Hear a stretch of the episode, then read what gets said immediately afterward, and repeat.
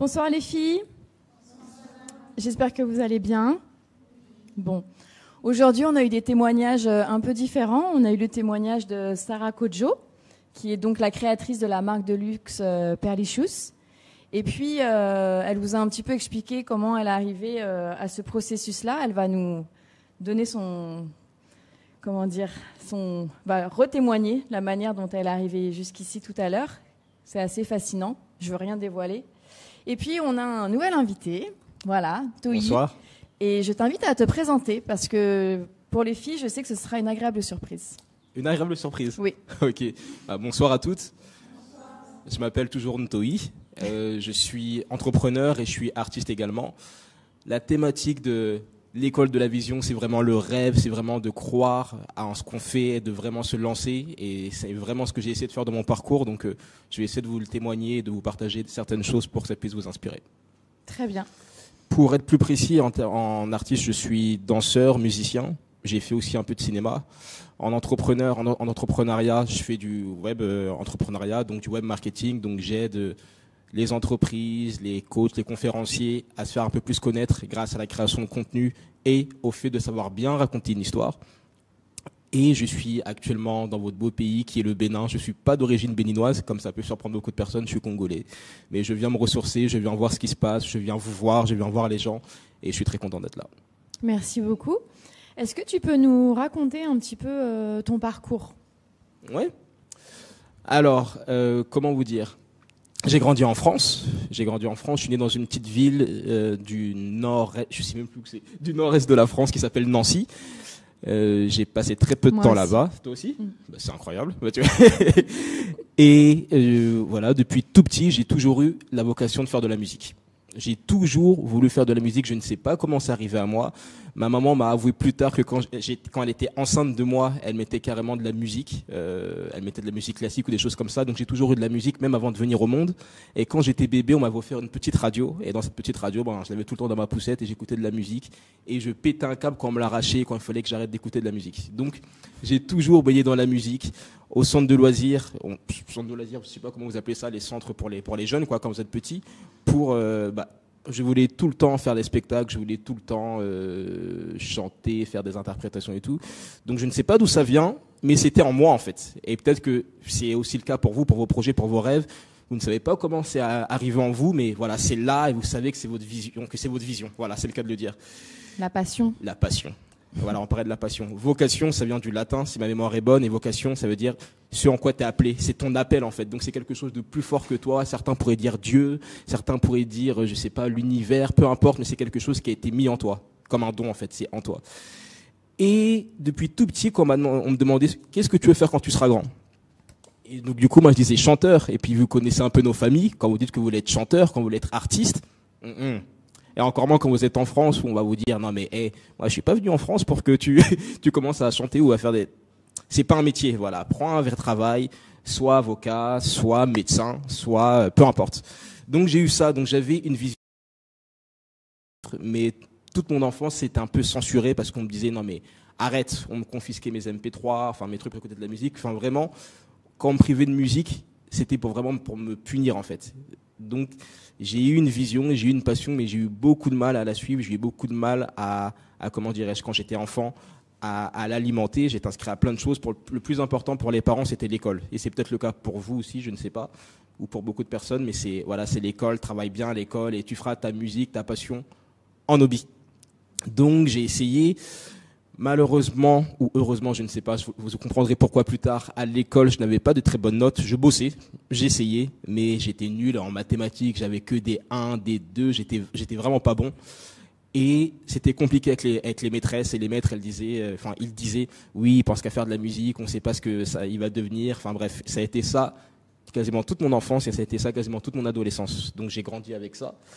Et c'est après, euh, j'ai eu un moment dans ma vie qui a été assez compliqué, où j'ai eu une traversée du désert, où j'ai eu pas mal d'événements qui se sont passés, qui m'ont, comment dirais-je, qui m'ont fait comprendre qu'il fallait que je suive ma, ma vision, en fait, que c'était le moment. Et du coup, j'ai, bah là, je me suis dit, bon, bah écoute, même si la, la, famille considère que c'est un hobby, je vais quand même suivre ma vision. Mais excuse-moi, tu es euh, juriste de formation? Je suis juriste de formation. Et donc tu as quitté ça pour vivre ta passion alors c'est un peu plus complexe que ça comme acheminement. Euh, c'est que bon, comme je vous l'ai dit, à l'école j'avais de très mauvaises notes euh, en, primaire, en, au collège, etc. Sauf que ce qui s'est passé, c'est que à ma dernière année de collège, je ne sais pas si le système des classes est pareil que vous, euh, mais en troisième, la dernière année de collège, il y a eu quelqu'un qui est venu me parler comme moi je suis en train de vous parler aujourd'hui. Il y a eu un intervenant, une célébrité, il s'appelle Abdel Malik, c'est un rappeur euh, français, franco-congolais qui est assez connu en France. Vous connaissez les filles? Ouais. Oui, un peu. Ça vous dit quelque chose? Il est venu, il est assis sur un tabouret et il est venu parler aux jeunes. Et ça m'a marqué en fait. Ça m'a marqué, ça a changé ma vie. Et ce qui s'est passé, c'est que quand je suis arrivé au lycée, là j'ai commencé à cartonner j'ai commencé à cartonner. J'ai commencé à avoir des bonnes notes. J'ai commencé à être le chef de la classe, le représentant. J'allais dans le bureau du directeur pour lui dire Oh, votre lycée, ça se passe pas très bien en ce moment. Il y a des choses bizarres. Ah oui, ça c'est très bien. Je vous conseille de faire ça. J'étais venu vraiment un conseiller. Et du coup, bah, je me suis dit bon, bah, maintenant que je suis bon, euh, bah, j'ai prouvé à toute ma famille et à tout le monde que je peux faire des études, etc. Donc c'est un peu le piège dans lequel je suis tombé. Tout à l'heure, j'ai regardé le livret que, que Raïssa et l'école ont, ont, produit dans lequel c'était marqué Est-ce que c'est votre rêve ou est-ce que c'est le rêve de quelqu'un d'autre? Mhm. Et moi, puisque tout le monde commence à dire, ah bah tu travailles bien, t'es bon, t'es premier de la classe, t'as eu le bac avec mention, etc. Fais des études. Donc moi, je, bah, je savais pas trop quoi faire. Moi, tout ce que je savais, c'est que je voulais faire de la musique et de la danse, être sur scène. Et euh, mais j'avais des bonnes notes en même temps. Donc je me suis dit, bon, ben, je vais m'inscrire à plein de trucs et je vais aller où je suis accepté. Donc j'étais accepté en droit.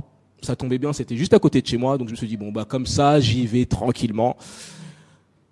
Et euh, voilà, je me suis dit, bon, de toute façon, j'ai pas resté longtemps. Sauf que ce qui s'est passé, c'est qu'en droit, j'ai eu des bonnes notes. C'est pas censé être un problème, mais pour moi, c'est un problème. Parce qu'en fait, si j'avais eu directement des mauvaises notes, je me serais dit, bon, c'est pas fait pour moi, je pars directement, voilà. Mais en fait, je travaillais quand même un peu, parce que voilà, la fac, faut la payer hein, quand même, hein, et je perds pas mon temps, pas trop. Mais j'avais des bonnes notes. Et du coup, je me disais, mais qu'est-ce que je fais là? C'est compliqué. Donc, euh, pendant toutes mes années d'études, je me disais, mais qu'est-ce que je fais là? Et j'avais toujours des notes qui. Je, passais à chaque fois. Je passais, je passais, alors que je passais mon temps à répéter ou à faire de la musique ou à faire plein d'autres choses. Donc, euh, bah, j'ai eu mon diplôme de droit en 2016. Donc, c'était il n'y a pas si longtemps que ça. Et euh, après mon diplôme, je me suis dit, bon, qu'est-ce que je fais? Est-ce que je pratique? Est-ce que je vais chercher un travail? Est-ce que je continue des études? Parce que les études, hein, vous allez comprendre hein, quand vous allez arriver à cet âge-là, c'est que ça peut durer toute une vie. Hein. Vous pouvez faire des études tout le temps, vous pouvez faire un milliard de masters, vous pouvez en faire deux, trois, quatre, cinq, autant que vous voulez. Je me suis dit, bon, j'arrête, j'ai fait une année sabbatique. Ça vous parle les années sabbatiques ou pas? Année sabbatique, en gros, pour ceux qui ne connaissent pas, c'est quand ben, vous travaillez, vous faites des études, et puis tout d'un coup, vous décidez de faire un break, d'arrêter pour vous concentrer sur autre chose. Peut-être pour travailler, peut-être pour, euh, pour rien faire, hein, pour vous reposer, peut-être pour faire de l'humanitaire, je ne sais pas si, voilà, si ça vous parle. Et du coup, j'ai décidé de faire une année sabbatique et je suis plus jamais revenu à la fac. J'ai essayé de revenir, mais je suis resté que deux semaines. Donc depuis, je suis plus retourné à la fac. J'ai fait de la musique, j'ai fait de l'entrepreneuriat, j'ai créé des événements pour les artistes et les entrepreneurs, j'ai développé pas mal de choses. Mais voilà, la chose que hum, j'ai vraiment essayé de faire, c'est de suivre ma vision. Et ma vision, c'était de faire ce qui me plaît. D'accord. Merci beaucoup. Est-ce que ça a été clair pour vous? Oui. Euh, moi, j'ai une réflexion qui me vient à l'esprit, c'est que lundi, on a eu le témoignage de Marie-Grace, qui est passée de diplomate à fermière, là de juriste à artiste. Et puis on a Sarah, qui a quand même euh, deux masters et qui a décidé euh, de créer sa marque. Est-ce que tu peux nous parler de, ce passage, en fait, entre le moment où, le moment où tu as décidé de, te lancer euh, et d'entreprendre, en fait? Merci le passage ne s'est pas fait de façon, euh, comment on va dire, très volontaire. C'était, euh, ça a été vraiment, comme on dit, un coup de pied du destin. Et, euh, et il, fallait, il fallait que je le fasse parce que j'avais travaillé dans plusieurs domaines grâce à mes diplômes. J'avais acquis de l'expérience dans différents secteurs d'activité et je m'étais retrouvée dans une situation un peu délicate, donc un problème de santé qui a fait que j'ai été euh, hospitalisée pendant longtemps. Et au sortir de ça, de cette expérience, j'ai décidé de, ben, faire de mon talent, de ma passion, ben, le, centre de, ma vie, en fait, pratiquement. Et donc, j'ai bâti mon entreprise autour de, de cet amour pour euh, les perles, pour les pierres, pour la mode de façon générale. Et euh, ça a évolué euh, graduellement. Donc on a commencé par les bijoux, ensuite les sacs, les robes et, et beaucoup d'autres choses. Mais ce qui est intéressant, ce qui est très intéressant dans, dans mon parcours et dans, dans les différents parcours dont on a parlé précédemment, c'est que on a l'impression que ce qu'on a appris à l'école ne nous sert pas. Mais moi, je suis persuadée que ça nous sert. Moi, j'ai appris la gestion si je n'avais pas fait de la, je pense que si j'avais pas fait de la compta, euh, il y a certains, euh, il y, a, beaucoup de choses qui me passeraient sous le nez. Je devrais dépendre de certaines personnes pour euh, des aspects de la gestion, du management de mon entreprise. Euh, le fait que j'ai appris de l'anglais pendant très longtemps et que j'ai appris à ne pas avoir peur de pratiquer me sert énormément aujourd'hui parce que systématiquement, par exemple, les posts que nous faisons sur nos, nos créations sont euh, systématiquement dans les deux langues, en français et en anglais, pour pouvoir toucher le public anglophone qui est très dynamique, très intéressant et euh, où ça va très vite en fait. Donc, il ne faut pas penser que parce qu'on passe d'un métier à un autre, on, ne, euh, on perd tous les acquis. C'est mmh. totalement le contraire. La formation précédente sert, les expériences précédentes servent aussi. Voilà. J'ai ouais. une question pour vous deux, en fait. Euh, est-ce que ça a été difficile une fois que vous avez passé le pas Et est-ce que vous avez eu des regrets? C'est dur. Tout à l'heure, on parlait d'audace. Ça demande beaucoup d'audace. Sarah l'a dit très justement. Ton entourage va te dire non mais attends mais t'as fait des études mais qu'est-ce que tu surtout que bon, dans nos cultures ils sont c'est c'est encore plus puissant comme euh, parce que c'est c'est normal c'est le poids de l'histoire et de oui. beaucoup de choses. C'est très très dur mais après au bout d'un moment tu te rends compte que ta vie c'est ta vie. Oui. Que que c'est triste à dire mais qu'un jour peut-être que tes parents seront pas là ou peut-être qu'ils vont changer d'avis, qu'ils vont grandir. Tu vois, on ne sait pas. Moi, ce que mmh. je pense aujourd'hui, c'est pas forcément ce que je pensais il y a, il y a 10 ans. Donc, mmh. que les gens vont évoluer et en fait que la vie, c'est continuellement du mouvement et en fait qu'il faut suivre euh, ce que tu as en toi. Mais c'est c'est très très dur. Euh, il y a beaucoup de gens qui qui n'arrivent pas à le faire parce que c'est ça demande beaucoup d'audace, ça demande beaucoup de, de de lâcher prise aussi. Oui. Mais en vérité, ça, ça en vaut le coup parce que quand vous faites ça, vous êtes véritablement libre. Bon, je pense qu'il a tout dit. J'ai rien à rajouter. Les regrets, on en... je ne pense pas qu'on en ait. Quand c'est vraiment ta passion, tu n'as pas de regrets. Tu as des moments de doute, mmh. mais pas de regrets. Tu as des moments de doute, mais, mais un doute absolu, un doute profond, mais tu n'as pas de regrets parce qu'il y a toujours cette petite étincelle qui est la passion qui te, qui te fait redémarrer en fait et qui te fait partir un peu plus loin que tu n'étais. Et euh, voilà.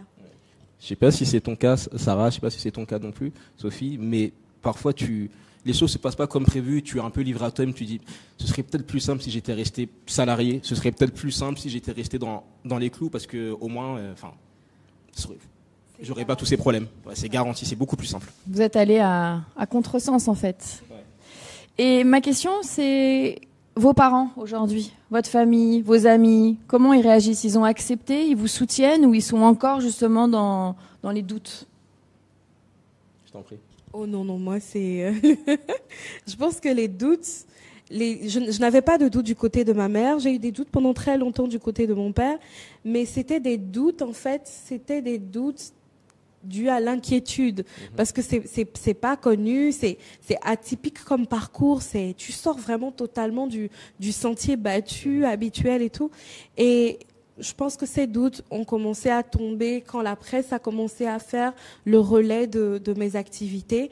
Et euh, par rapport aux amis, j'en ai pas beaucoup, donc le peu que j'avais, que je considérais vraiment comme comme amis, est, euh, est resté et, euh, très fière aujourd'hui justement d'être restée. Et, les premiers, et c'est ce que j'aime en fait, l'esprit les choses, c'est beaucoup de personnes qui, dès le début, se sont appropriées. C'est-à-dire, il y avait, il y avait des personnes qui étaient contre le projet, mais il y avait des personnes qui se sont appropriées en fait l'esprit de ça de, de, façon vraiment très, euh, très personnelle, très émotionnelle. Et, et, et le, comment je vais dire, la fierté de ces personnes-là aujourd'hui est c'est vraiment le, le, meilleur des cadeaux. D'accord. Merci Sarah. Et toi? Oui, c'est c'est assez compliqué parce que par exemple moi dans, dans ma famille, il y en avait qui m'appelaient déjà maître. docteur. Et après, quand, quand je me suis laissé pousser les locks, que je me suis mis des boucles d'oreilles, et que ça a été compliqué pour certains, et pour certains, c'est encore compliqué. Ils se disent, non, mais, mais quel gâchis alors que moi je vais très bien.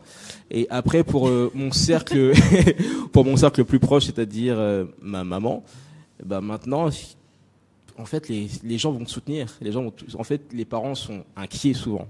Et après en fait quand tu leur montres que tu y crois, quand il y a des résultats aussi au fur et à mesure, ils vont commencer à te demander des conseils. Tu vas commencer à, dire à, à ta maman de lire tel livre et elle va le faire tu vas commencer à, inviter ta maman à tel, endroit et elle va dire waouh, ok. Et en fait, c'est que comme ça. Mais au début, il y a toujours une période de transition et c'est normal. il va falloir vous y attendre. Il va falloir vous y attendre. Ça va pas être facile. Mais après, si vous continuez à vous accrocher, hmm, là, ce seront les gens qui vont demander des conseils. Ils vous diront toujours non, mais j'ai toujours cru en toi. Tu sais, euh, depuis le jour 1, tu te rappelles en 98 quand, voilà. C'est toujours comme ça. Et financièrement, comment tu t'en sors? Parce que tu es un artiste. Les artistes, c'est pas très stable financièrement. Tout à fait. Mais, je ne suis... Mais là, la différence, c'est que je ne suis pas que artiste, je suis également entrepreneur. Ok. Donc, c'est-à-dire qu'il y a, il y a des business models, il y a des business plans, il y a des stratégies. Alors, certes, euh, j'ai pas encore la même stabilité que quelqu'un qui aura juste son, son, qui sera dans une boîte et qui saura qui, qui gagnera, je sais pas, 300 000 francs. Enfin, je sais pas, hein. mais peu importe le même salaire tous les mois. Moi, j'ai pas cette stabilité-là. Mais euh, tu peux t'en sortir. En fait, il y a plein de choses. Ton carnet d'adresse. Un carnet, un carnet d'adresse, si tu arrives à créer des contacts, le réseau. De, de, réseauter dès maintenant. Moi, j'ai commencé à réseauter peut-être à l'âge de 13 ans. Saisir les opportunités. Dès que vous rencontrez quelqu'un, ouais. poser des questions, être à l'écoute, prendre le contact et entretenir la relation avec la personne. Parce qu'il ne s'agit pas de voir quelqu'un, je sais pas moi, le, en décembre 2017. Mm -hmm et puis après tu reviens en 2020. Ça va? Tu te souviens de moi? Ça. Non, tu peux pas faire ça. C'est ça. Mais si tu vois la personne régulièrement, comment tu vas? Et les enfants? Et la Mhm, famille? Mhm. Et est-ce qu'on se voit? On va déjeuner On partage des choses. Là, quand tu vas vers la personne pour lui demander un service, elle est là et elle est reconnaissante. Et si je peux rajouter, chercher toujours à apporter de la valeur aux personnes. C'est-à-dire que plutôt que de leur demander oui, est-ce que tu veux pas m'aider? Est-ce que tu peux pas faire ça? Essayez d'abord de voir comment vous, vous pouvez aider les personnes vous pouvez les aider. Je sais qu'il y a des gens qui font de la, de la, de la photographie.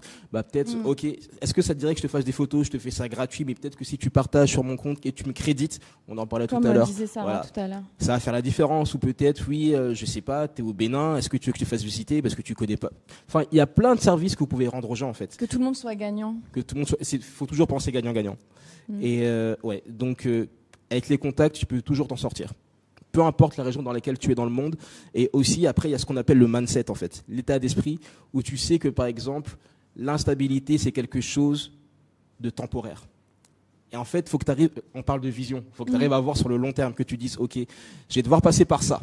Je vais peut-être devoir sortir un peu moins. Je vais peut-être pas partir en vacances tous les six mois comme, euh, comme tous mes potes qui sont, bah, qui sont avocats. euh, Mais c'est temporaire. Mais c'est temporaire.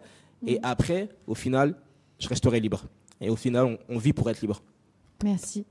Euh, pour la question financière, et toi alors, comment tu as fait? En fait, j'ai fait. Je suis partie de mes économies et j'ai fait du réinvestissement. Du réinvestissement, du réinvestissement. Tout ce que tu gagnes, tu le réinvestis dans ton rêve, en fait. Parce que tu as une vision sur le long terme et tu as une vision d'expansion. Tu veux grandir. Donc, c'est c'est juste ça. C'est du réinvestissement, du réinvestissement. Mais c'est beaucoup de sacrifices. Ouais. Parce que il a parlé des vacances. C'est- au-delà même des vacances. C'est c'est tu sacrifies toute ta vie pour ce rêve.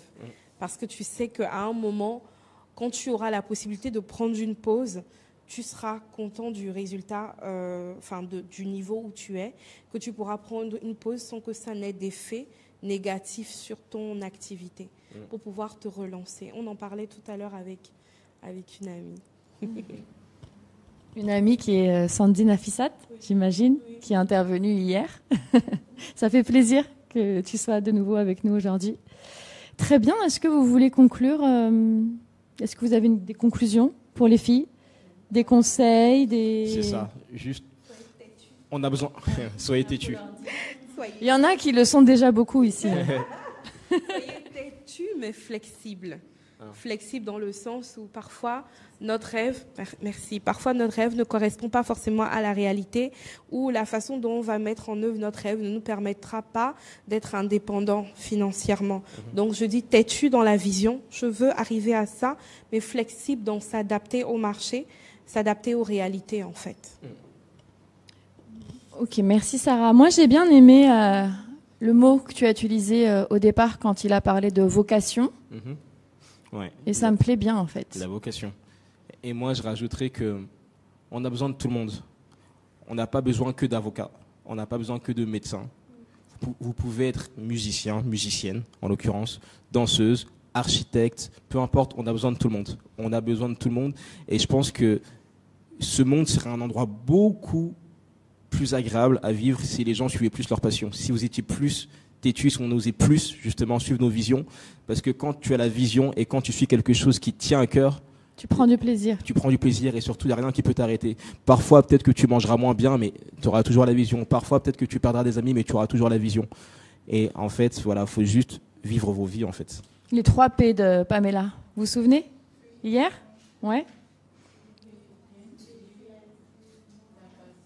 Passion, paiement et plaisir. Exactement. Mhm. Ok. Bah, très bien. Bah, je vous remercie en tout cas euh, pour vos interventions. Avec plaisir. J'espère que vous avez passé une agréable après-midi. Oui. Merci. Merci pour l'accueil. Merci.